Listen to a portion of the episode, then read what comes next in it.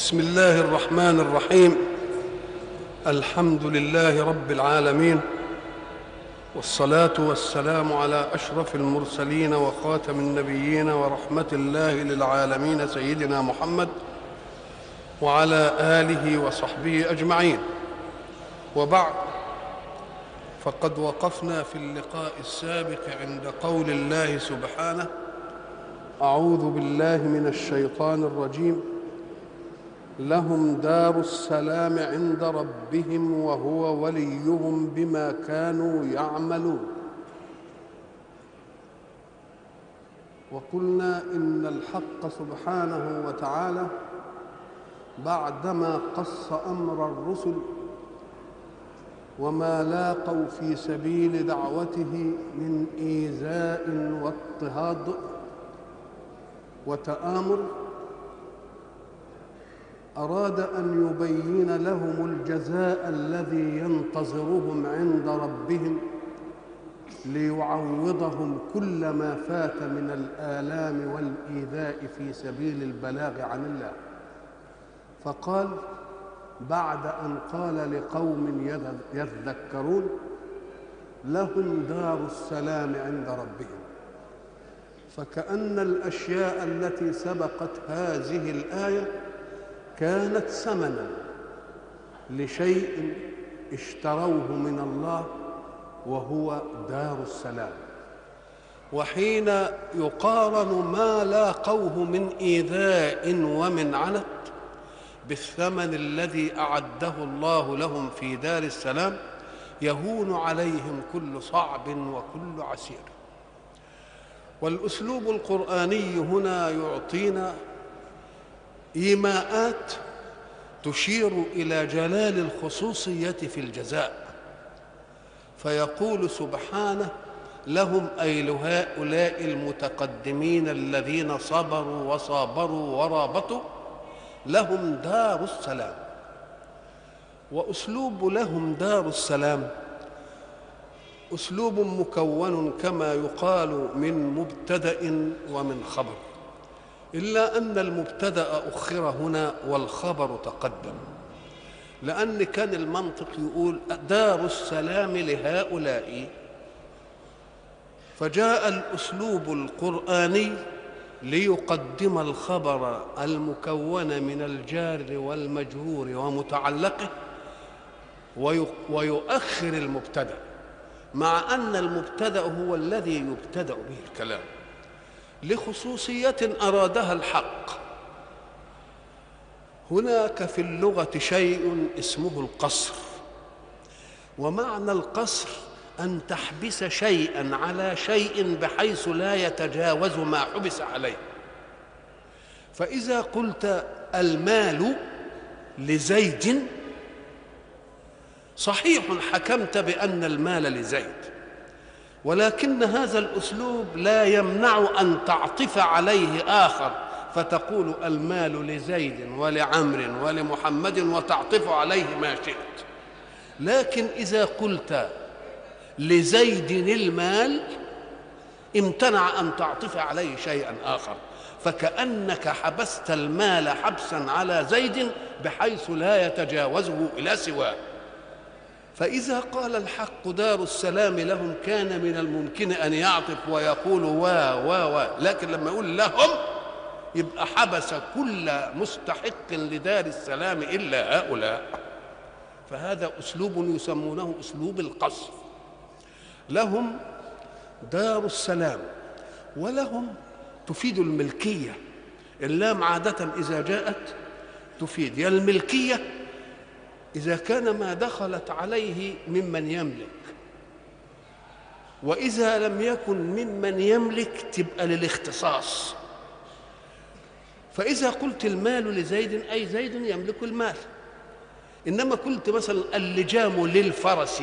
هل الفرس يملك اللجام؟ الفرس واللجام مملوك لصاحبه. يبقى اسمها لم لاختصاص. يبقى لهم دار السلام أي ملكية وإيه؟ تفيد الاثنين ملكية واختصاصا. وأسلوب على يفيد التبعية اللي عليهم له كذا وعليه كذا كما يقولون له وعليه. لهم دار السلام. دار السلام كلمة دار نعرفها وهي ما يستقر فيه الإنسان جامعا هذا المكان لكل ما تتطلبه حياته. يمكن أوسع من كلمة بيت شوية لأن البيت مكان يعد للبيتوتة. إنما دار تعد للحياة ولما يتعلق بالحياة من مقوماتها. لهم دار السلام. دار مضافة إلى السلام. السلام نحن نعلم أنه اسم من أسماء الله. فإذا قال الحق لهم دار منسوبة للسلام وهو الله. وهم مستحقون لها جزاء منه. ده الدار اللي لغير الله من مخلوقاته حين يجعلها الإنسان لإنسان آخر يعد له فيها ما تقتضيه الحياة من نعم على قدر إمكانياته. دار فلان لك دار فلان أي بما فيها من إمكانيات تناسب فلان هذا. فإن قلت لك دار شيخ الغفر غير ما تقول له لك دار شيخ البلد غير لك ما تقول ده لك دار العمدة ده لك دار المأمور لك دار المحافظ إذا فإذا أضيف الدار إلى شيء تأخذ اختصاصها النفعي على قدر المضاف إليه فإذا كانت الدار التي وعدها الله هي دار السلام وهو الله تبقى لازم فيها إيه؟ فيها متع بقى وإمكانيات على قدر مين؟ على قدر المضاف إليه هذا. ولكن الحق طب ما يكون يقول دار الله. أم قال لك أراد أن يأتي بوصف آخر من أوصافه ليعطيهم السلام والأمن والاطمئنان. وهي الفارقة بين دور الدنيا وهذه الدار. دور الدنيا فيها متع وفيها مش عارف إيه ولكنك بين أمرين. تقتضيك الأغيار فيها إما أن تفوت ما هي فيه وإما أن أن يفوتك ما فيها. اذا ده دي ما فيهاش أمن. وقد يغلبك غيرك عليها وقد يناوئك سواك فيها وقد تأتي لك معكرات المرض وقد تأتي لك معكرات الأعداء. كل دي كلها ينغص عليك الأمن والسلام فيها. فالحق أراد أنها دار سلام وأمن من كل الآفات التي كانت في دار الدنيا. ولذلك كأن في صفقة ما دام لهم هي دي اللي يؤديها إن الله اشترى من المؤمنين إيه؟ أنفسهم وأموالهم بإيه؟ اهي لهم الجنة أهي أهي دي لهم اهي يبقى قدموا الثمن وأخذوا الإيه؟ وأخذوا الصفقة. لهم دار السلام. وقوله عند ربهم كأن دار السلام ليست وعدا من الله بأن تكون ولكنها جاهزة معدة عند الله. من عان لكم. مش لسه هتبقى تصنع وقت الاستحقاق؟ لا ده موجودة عنده. موجودة إيه؟ لأن الحق سبحانه وتعالى خلق جنانا تتسع لكل خلقه على فرض أنهم آمنوا. وجعل من النار مثل ذلك على قدر خلقه على استعداد أنهم كفروا. ولذلك المؤمنين حيأخذون ما أعد لهم من دور الإيمان ويرثون ما أعد للكافرين من دار الإيمان. أولئك هم الوارثون الذين يرثون الفردوس.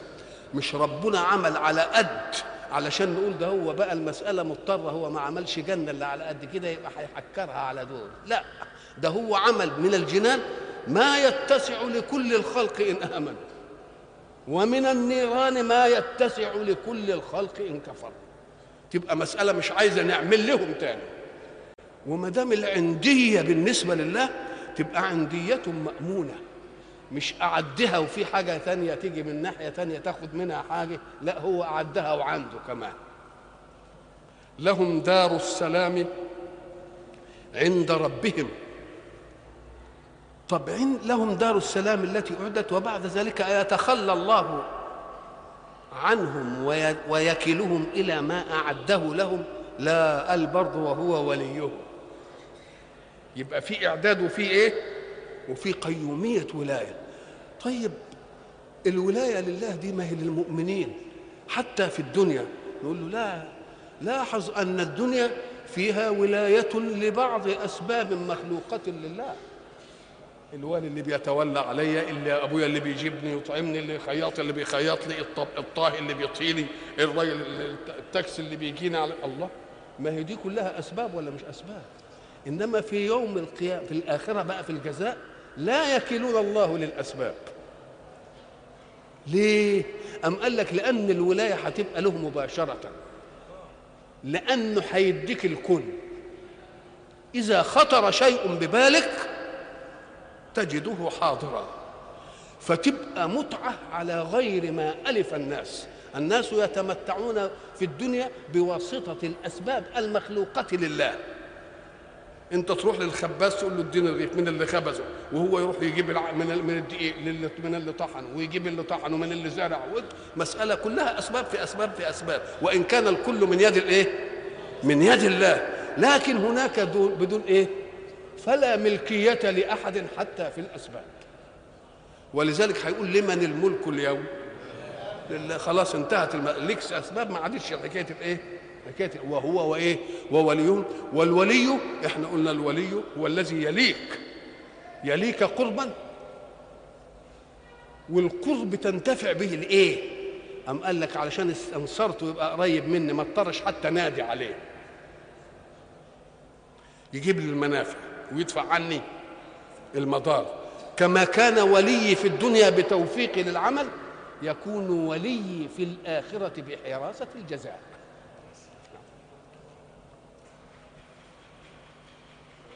وهو وليهم بما كانوا يعملون أي بسبب ما كانوا يعملون.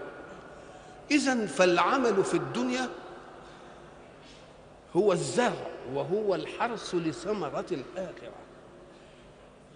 ولكن أيعطينا الله على قدر أعمالنا؟ إنما يعطينا قال لك نعطيه على قدر فضلنا. لأن إن كانت على الأعمال الأعمال لو حسبناها لما أدت ثمن عشر معشار نعم الله علينا في الدنيا. يبقى إحنا لما نعمل يبقى كنا بنعمل إيه؟ بنأدي شكر ما فات من النعم. فإذا جاء الحق سبحانه وتعالى وأعطانا بعد ذلك ثواب. يوم يقول ده الثواب ده هو الفضل. أهو ده الإيه؟ الفضل. ولذلك قل إياكم حين توفقوا حتى توفقون في العمل تفتنون بأعمالكم. قل بفضل الله وبرحمته فبذلك فليفرحوا. هو خير مما يجمعون. ولذلك النبي عليه الصلاة والسلام شرحها وقال لن يدخل أحدكم الجنة بعمله. قالوا ولا أنت يا رسول الله؟ قال ولا أنا إلا أن يتغمدني الله برحمته. تبقى اذا المسألة كلها بالإيه؟ بالفضل من الله جزاء بما كانوا يعملون. ولكن فضل الله شرطه لمين؟ لمن عمل. يبقى أنت تعمل شيء يديك ربنا أضعافه. إنما عملك شرط ولا لأ؟ عملك شرط. طيب وبيديك لأنك عملت عملا ينفع جلاله أو جماله أو كماله أو يزيده صفة أو يزيده ملكا؟ لا. برضه بيديك على حاجة أنت عملتها لنفعك ولنفع بني جنسك. يبقى ال ال ال الإله الذي يعطيك على عمل عملته لا يعود عليه بشيء بل يعود عليك أنت. تمام زي ما يقول لما تقول لابنك أنت ذاكر وان نجحت هجيب لك عجلة ان نجحت هجيب لك سيارة ان نجحت هوديك مش عارف ده هو بينجح عشان مصلحته ومع ذلك فإذا كان ذلك هو حظ مين؟ حظ الابن من أبيه. يبقى حظنا من ربنا نعم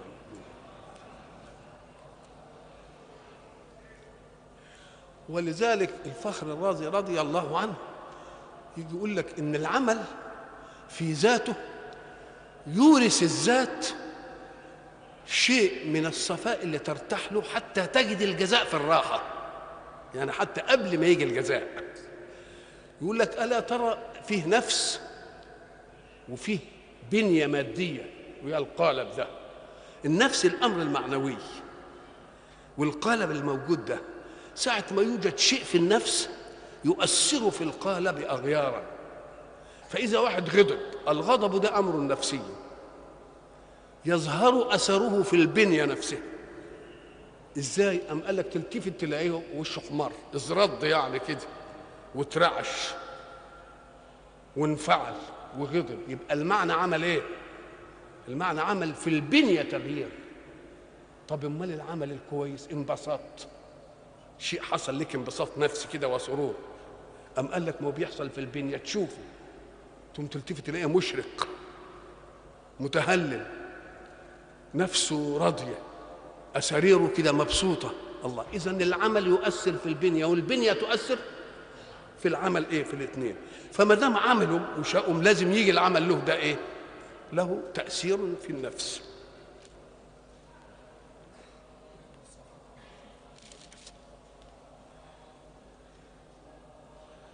ويوم يحشرهم جميعا.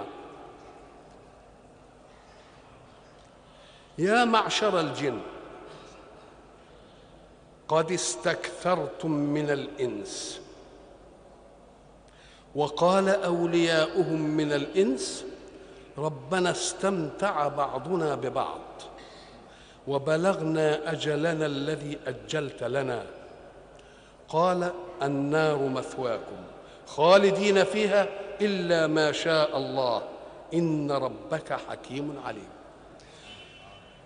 ساعة تسمع. يوم اعرف إنها ظرف. ظرف زمان. وما دام فيه ظرف زمان يبقى فيه حدث. ظرف زمان يبقى فيه إيه؟ يبقى فيه حدث. طب ويوم يحشرهم جميعا. إيه اللي يحصل؟ إيه اللي يحصل؟ يوم يحشرهم جميعا. الظرف ده عايز إيه؟ عايز حدث. ننظر إلى ما بعدها. نجد الحدث ما جاش ولكن جاء يا معشر الجن دي نداء فكأن الحدث هو نفس النداء. يوم يحشرهم جميعا. إيه اللي يحصل يوم يحشرهم جميعا؟ يا معشر الجن. يا معشر الجن دي نداء. النداء يقتضي مناد وهو الحق. ومنادا وهو معشر الجن والإيه؟ والإنس. ما دام جه نداء يبقى فيه قول ولا لأ؟ ما دام فيه نداء من مناد إلى منادى والمنادي هو الحق والمنادى هو معشر الجن والإنس يبقى فيه قول ولا لأ؟ قول يبرز صورة النداء. فكأن العبارة إيه؟ يوم يحشرهم جميعا فيقول يا معشر الجن والإنس. جبناها ليه دي؟ قال لك لأن ما دام فيه ظرف يبقى لازم موجود إيه؟ حدث. إذا إذا جينا للأسلوب بعد ما لقناش حدث نلاقي منادي. طب المنادى ده؟ يقتضي مناد. وما دام اقتضى مناد إيه الوسيلة في النداء بين المنادي والمنادى؟ إنما هو القول. يبقى كأنه يوم يحشرهم جميعا هه فيقول يقول يا معشر الجن والإنس ما زمن هذا القول؟ يوم يحشرهم جميعا. والحشر هو الإيه؟ هو الجمع. يوم يحشرهم جميعا. قائلا يا معشر الجن قد استكثرتم من الإنس. يا معشر المعشر هم الجماعة المختلطة اختلاط تعايش بمعنى أن يكون فيهم كل عناصر ومقومات الحياة. وقد يضاف المعشر إلى أهل حرفة بخصوصها. يا معشر التجار يا معشر العلماء يا معشر الوزراء يا معشر كذا. إنما قلت يا معشر المصريين يبقى الإيه؟ يبقى معشر جماعة مختلطة الاختلاط تعايش ومعاشرة. يا معشر الجن قد استكثرتم من الإنس. استكثر يعني أخذ منه كثيرا. استكثر من جمع المال استكثر من العلم استكثر من الأصدقاء. مادة استكثر تدل على إيه؟ خد كثرة. يا معشر الجن قد استكثرتم من الإنس.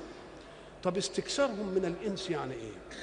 قال لك لأن الجن منهم طائعين ومنهم عاصين. الأصل في العصيان في الجن إبليس وإبليس أقسم فبعزتك لأغوينهم أجمعين. يبقى إذا الذرية بتاعته أفتتخذونه أي إبليس وذريته أولياء من دوني وهم لكم عدو؟ بئس للظالمين بدلا. فبيقول أنتم حاولتم جاهدين أن تأخذوا الإنس إلى جانبكم. واستكثرتم بهم يعني بعد ما كانوا العاصين بس من شياطين الجن بقى من مين كمان؟ بقى من الإنس. واستكثرتم منهم بأن بقت لكم أغلبية وكثرة وعز لأنهم إذا أطاعوكم في الوسوسة أصبحت لكم السيادة.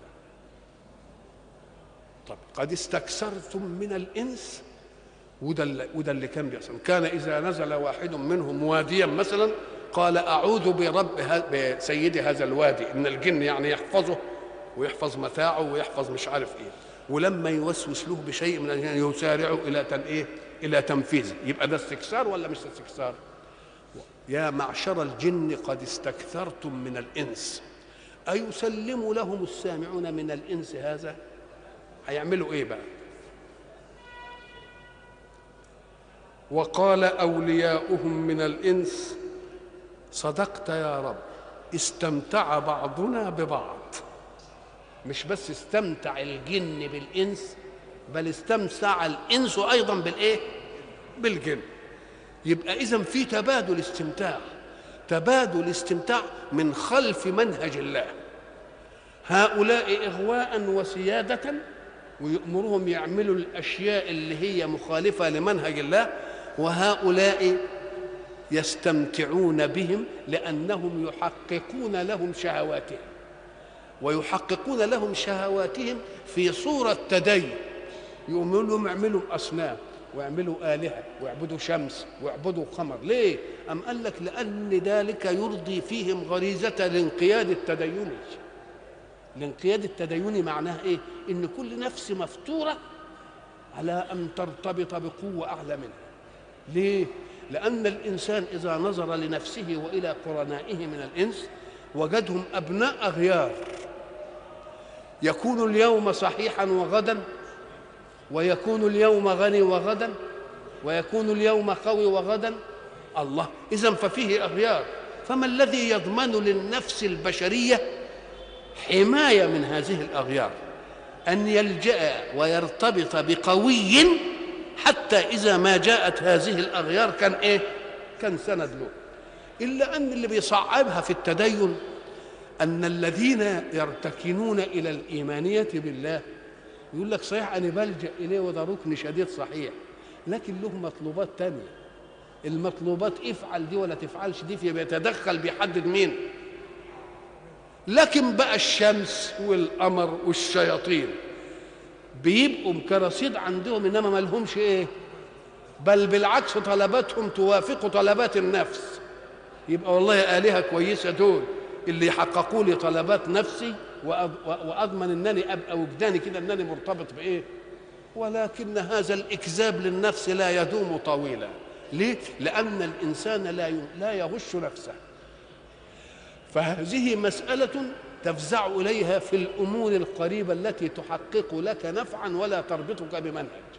لكن إذا جاء أمر فوق أسبابك أتقول يا شمس ويا قمر يا شيطان يا صخر يا شجره لا. ما يمكنش لانك مش هتكذب نفسك. حتى لا إذا أدركه الغرق قال إيه؟ آه أوه. لأنه مش هيغش نفسه بقى. آه. لما يجي لهم ظلمات البر والبحر ومش عارف إيه وبعدين تدعونه تضرعا وإيه؟ وينادي يقول يا رب. لأنه ما يكذبش نفسه لأنه عايز لو فاهم هو تمام. لو قال يا شيطان يا شمس ملهاش قوة عشان تسنده يبقى في الأمر اللي هو عارف إن نفسه فيه ضايع يروح لمين؟ وإذا مس الإنسان الضر إيه؟ دعانا لجنبه أو قاعدا أو قائما. فلما كشفنا عنه ضره مر كأن لم يدعنا إلى ضر إيه؟ إلى ضر مسه. ربنا استمتع بعضنا ببعض وبلغنا أجلنا الذي أجلت لنا. هذا الاستمتاع له أمد. أمده الأمد الأجل. الأجل اللي هو ساعة ما تنقضي الإيه؟ ساعه ما تنقضي الحياة. يبقى بعد ذلك نبتدي ندفع الإيه؟ ندفع الحساب بقى. وبلغنا أجلنا الذي أجلت لنا. قال النار مثواكم. الثواء هو الإقامة ومثواكم يعني إقامتكم. النار مثواكم.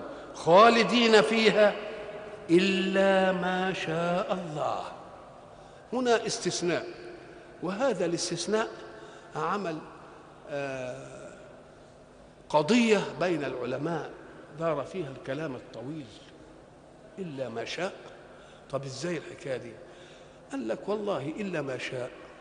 يجوز أن تكون الآيات قد نزلت متوالية تواليا ينسخ بعض أحكامها البعض الآخر. فمن الجائز إن دي لما الحق سبحانه وتعالى قالها إلا ما شاء أي إن له طلاقة قدرة يعمل طيب. لكن لما حسمها وحدد هو ما شاء فقال إن الله لا يغفر أن يشرك به بعد ذلك ويغفر ما دون ذلك لمن يشاء. يبقى حدد ما شاء ولا ما حددوش؟ يبقى حدد ما شاء. تبقى إلا ما شاء. كانت قبل أن تنزل آية إن الله لا يغفر أن يشرك به ويغفر ما دون ذلك لمن يشاء. فلما نزلت هذه الآية حسمت مين؟ إلا ما شاء. خلاص انتهت المسألة؟ طيب. أو يجوز إلا ما شاء. طيب إحنا فاهمين بمجرد البعث في يوم يحشرهم جميعا هتبقى النار مثواهم نقول له ده مش بمجرد البعث هتبقى النار مثوى ده لسه بقى المحشر ولسه الحساب ولسه العملية دي. تبقى دي مستثناة من الزمن الخلودي. لأن الزمن الخلودي عشان تحسبه تقوم تحسبه من أول إيه؟ من يوم إيه؟ يحشرهم جميعا. هل ساعة ما بيحشرهم بيدخل النار ويدخل الجنة ولا في حشر وفي إيه؟ وفي حساب. تبقى دي الفترة دي هي المستثناء ما تظنوش إنه بمجرد الحشر يحصل إيه؟ يحصل الدخول في الإيه؟ في النار بل يبقى الاستثناء للمدة التي يقتضيها زمن الحشر وزمن إيه؟ وزمن الحساب. الآية اللي هي هناك في سورة هود وأما الذين سعدوا ففي الجنة خالدين فيها ما دامت السماوات والأرض إلا ما شاء ربك. وأما الذين شقوا ففي النار إلى آخره يعني وأما الذين شقوا ففي النار لهم فيها إيه؟ خالدين فيها برضو ما دامت السماوات والأرض إلا إيه؟ إلا ما شاء ربك. هنا إلا ما شاء وهنا إلا ما شاء. أهذه الآية برضو كانت قبل اللي هي إن الله لا يغفر أن يشرك به ويغفر ما دون ذلك لمن يشاء.